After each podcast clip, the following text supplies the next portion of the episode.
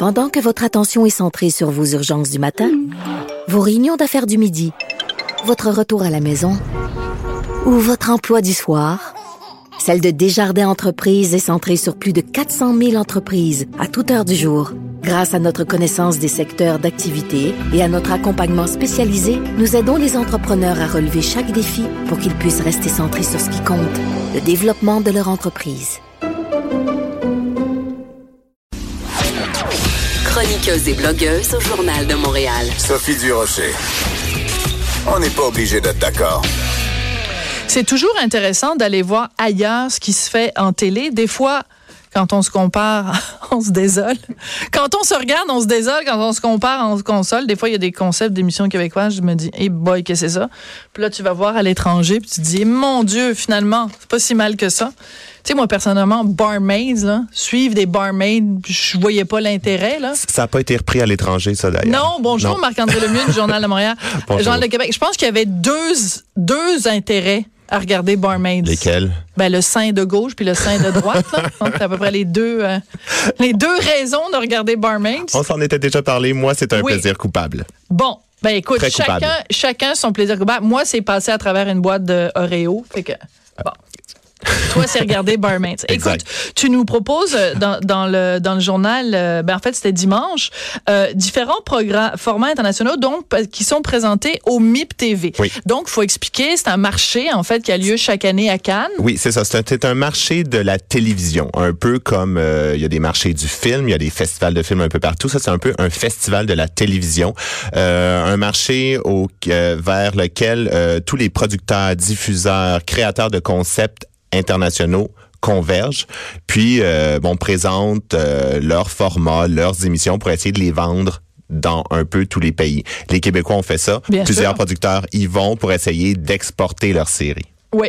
Et comme tu le disais, ben Barmaids, il y a personne qui euh, Non. Non, non, mais genre, c'est inexplicable, c'est hein, inexplicable. Je ne, je ne comprends pas. Va falloir Fait gratter là- ça. Ouais. Alors, tu nous as euh, euh, préparé euh, ce texte-là, donc, et on découvre plein de concepts. Il y en a qui sont plus farfelus que d'autres, Mm-hmm. mais il y en a qui sont vraiment intéressants. Alors, je pense par exemple à Been There, Done That. J'adore l'idée. Ben, explique c'est quoi le concept parce que vraiment, j'adore cette idée-là. Puis j'aimerais qu'il y ait une, une station québécoise qui l'adapte ici. E- e- Effectivement, parce qu'on on parle souvent qu'on voit trop de célébrités à la télé. C'est Oui, souvent ça. le je discours. On en voit trop, fois. exactement. Mais là, on verrait des célébrités, mais on leur donnerait un rôle utile. C'est-à-dire que, on- comme on le sait, il y a plusieurs euh, célébrités, artistes qui sont passés euh, à travers des événements euh, qui n'ont pas eu une vie, euh, une vie facile, des fois un peu rock'n'roll, Ouais. euh, qui ont passé, qui ont souffert de, de dépendance alimentaire, euh, de, de, de discrimination, d'itinérance, etc.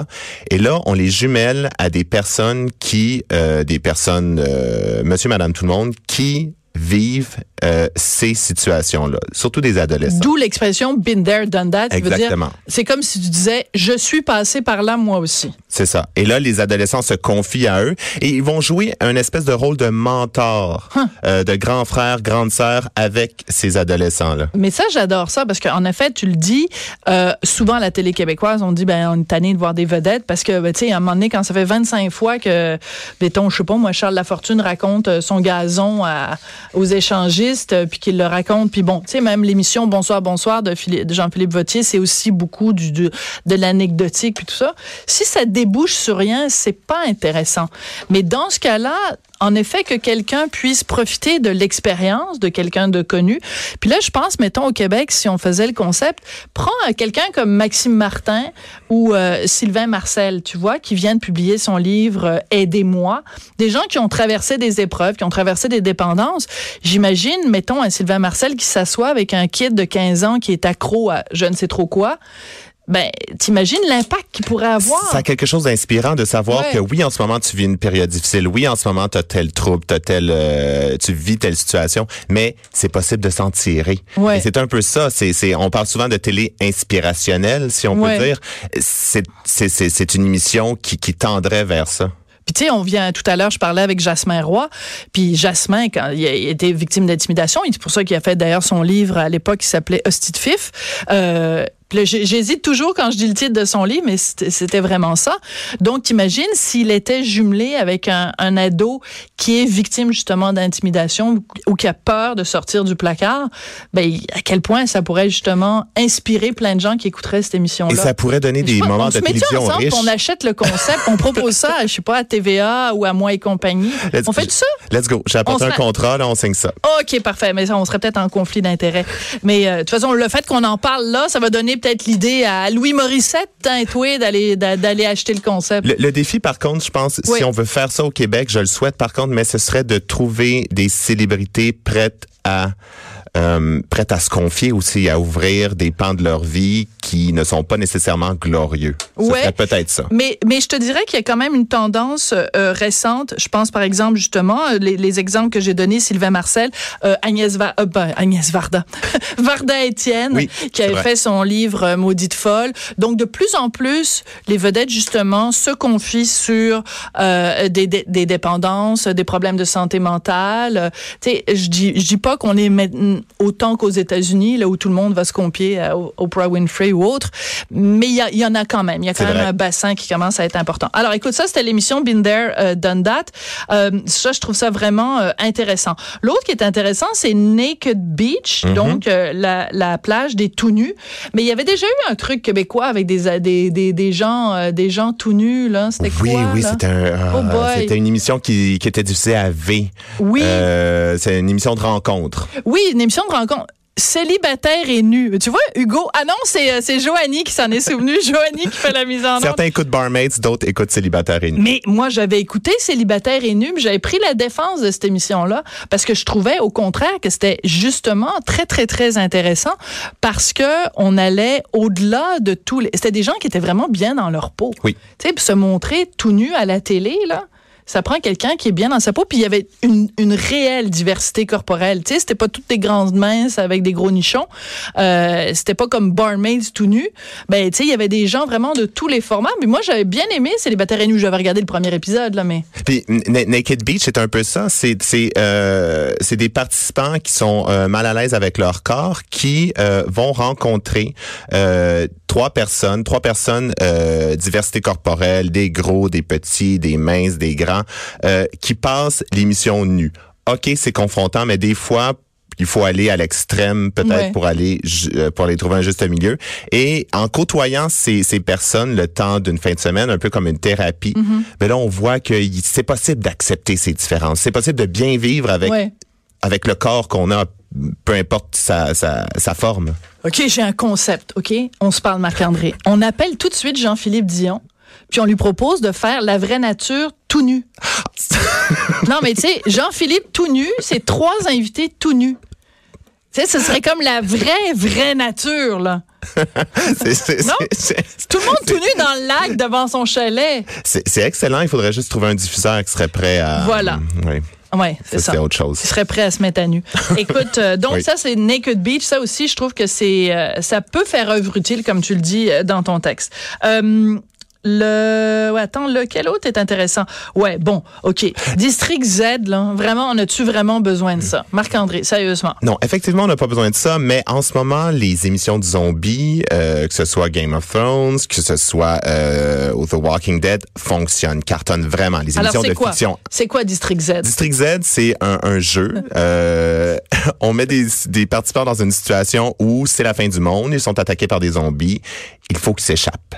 C'est c'est vraiment ça. Mais mais ça fonctionne Attends, en, ça fonctionne en fiction. réveiller. Pourquoi ça Ouais. fonctionnerait pas euh, en quiz en quiz télé? Ça peut être très très kitsch, mais c'est bien réalisé. Pourquoi pas? Ça, ça, ça, ça fonctionne vraiment dans les séries de fiction. Les gens les gens en mangent des zombies en ce moment à la télé. Oh, tara tara tam tam. Viens-tu vraiment de faire cette blague là Je voulais rivaliser avec ton euh, Avec ton- mon ton endormissement. euh, mettre à nu là. Ah ouais, ok, c'est ça. T'essayes de, de surpasser la- Ouais, ouais. l'animatrice. C'est bon, c'est bon, c'est bon. Écoute, moi personnellement, je- les zombies, c'est une, une fascination que je ne comprends pas. Je ne, je ne comprends pas la fascination qu'il y a en ce moment avec les zombies et euh, l'idée d'avoir ces concurrents-là, la- l'affaire de, de fuir les zombies. Je trouve que c'est tellement le potentiel de quétainitude ou de ou de niaisetage est tellement élevé que je, je m'attendrais au pire, vraiment. Effectivement, parce qu'on on le sait bien qu'ils ne seront pas mangés par les zombies Non, euh, hein? à, la- à la fin de l'heure. Ça, c'est sûr, c'est évident. Moi, je propose, tu sais, c'est tel- tellement populaire euh, malgré tout, les, émissions de télé à pu finir. Imagine les un mélange entre les chefs et les zombies. On a un autre concept? On a un, un- un autre concept. les chefs cannibales, je sais pas, en tout cas, regarde, on sait, Ça existe sûrement quelque part. Ça- ben, au Japon peut-être, qui sait? Euh, et l'autre affaire, ça je trouve ça très intéressant, euh, Dating Detectives. Alors le titre le dit, hein, des détectives qui, qui s'occupent de rencontres euh, amoureuses. Alors c'est plus précisément c'est quoi? Plus précisément, justement, c'est, ce sont des détectives professionnels qui utilisent des techniques, euh, des techniques professionnelles pour euh, trouver ton âme sœur. On s'entend, supposons que tu vas dans une, euh, on, on- va dans une émission, une télé-réalité amoureuse. C'est euh, bon, moi j'aime les sushis, euh, toi t'aimes euh, t'aimes le steak. Bon, ça sera pas vraiment compatible. ou euh, moi, moi Ouais. j'aime passer des soirs au cinéma, toi aussi. Ah ben là on a un match. C'est assez superficiel. Ouais. Là, on utilise vraiment des techniques d'investigation éprouvées, comme euh, des méthodes de profilage psychologique, euh, des techniques d'interrogation, la médecine légale. La médecine légale, je sais pas exactement qu'est-ce qu'ils vont aller chercher là? là-dessus, Ouais. mais pour trouver un match. Et je trouve que c'est une bonne façon de réinventer la télé-réalité amoureuse qui a été, on s'entend, là, usée là, à, à la corde, Ouais, ouais. à la corde. Écoute, combien d'émissions il y a eu de, de, de ça là? Puis décline de toutes sortes de façons parce que est-ce que tu inclus dans les téléréalités amoureuses des trucs évidemment comme occupation double Oui, et tout ça là, foudre, aussi? euh, je veux dire, Ben euh, oui. oui, oui, no- nommons-les, c'est ça, c'est toute la, déclina- la déclinaison du, du même concept. Mais là, on va ailleurs, on va dans quelque chose de plus scientifique, de plus professionnel, pour voir si ça peut fonctionner. Ouais. Bon, ben écoute, euh, qui qui pourrait animer ça ici au Québec hein? une émission de dating avec des détectives privés là, ça prendrait euh, quelqu'un qui euh, ah, je le sais, le gars qui est un, des inspecteurs de district 31 là. Tu sais, un des policiers, un des, un, un des gars qui joue les policiers, là, je sais pas moi. Roy, un Ben. Gildor. Pourrait animer C'est vrai que ce serait très, très intéressant. Gildor Roy. On propose la candidature de Gildor Roy Dans pour son animer. costume de lieutenant. Ben oui, ben non, c'est sûr. Chiasson, sergent Chiasson. Euh, bon, il nous en reste un dont on n'a pas encore euh, parlé. Tous les choix sont dans la nature. Euh, une émission euh, d'aventure et le titre original anglais c'est You versus Wild. versus Wild. Ok, ça c'est vraiment plus complexe. Alors, explique-nous c'est quoi. C'est euh, c'est une émission de Netflix parce que c'est une émission qui ne pourrait pas passer à la télé conventionnelle. Je vais vous expliquer pourquoi. C'est une émission dont vous êtes le héros. Ok. C'est-à-dire euh, Bear Grylls, qui est un aventurier britannique, euh, s'aventure euh, bon dans des dans des paysages dangereux. Il va dans les montagnes en Suisse, il va dans la forêt amazonienne et des fois la, caméra s'arrête et là il doit prendre une décision. Il fait de l'escalade. Il voit un puma qui l'attend en haut de la montagne. Est-ce que je continue à monter ou est-ce que je redescends? Et là, c'est nous. C'est le téléspectateur qui choisit en pesant sur le piton s'il doit monter ou s'il doit descendre. Donc, ça change vraiment le cours de son aventure. On s'entend, c'est plutôt destiné aux enfants, mais c'est vraiment, quand même une façon ludique euh, de faire découvrir, euh, de faire découvrir des paysages et du territoire euh, aux téléspectateurs. Et quand tu as dit qu'ils allaient dans les endroits dangereux, tu as dit les montagnes en Suisse, les forêts amazoniennes. Moi, je pense qu'ils devraient à un moment donné s'en aller ici au coin de Sainte-Catherine et, Peut-être la saison 2. et Berry. Continue jusqu'au coin de la rue ou L'animateur doit éviter les, les, les Attention. seringues remplies de...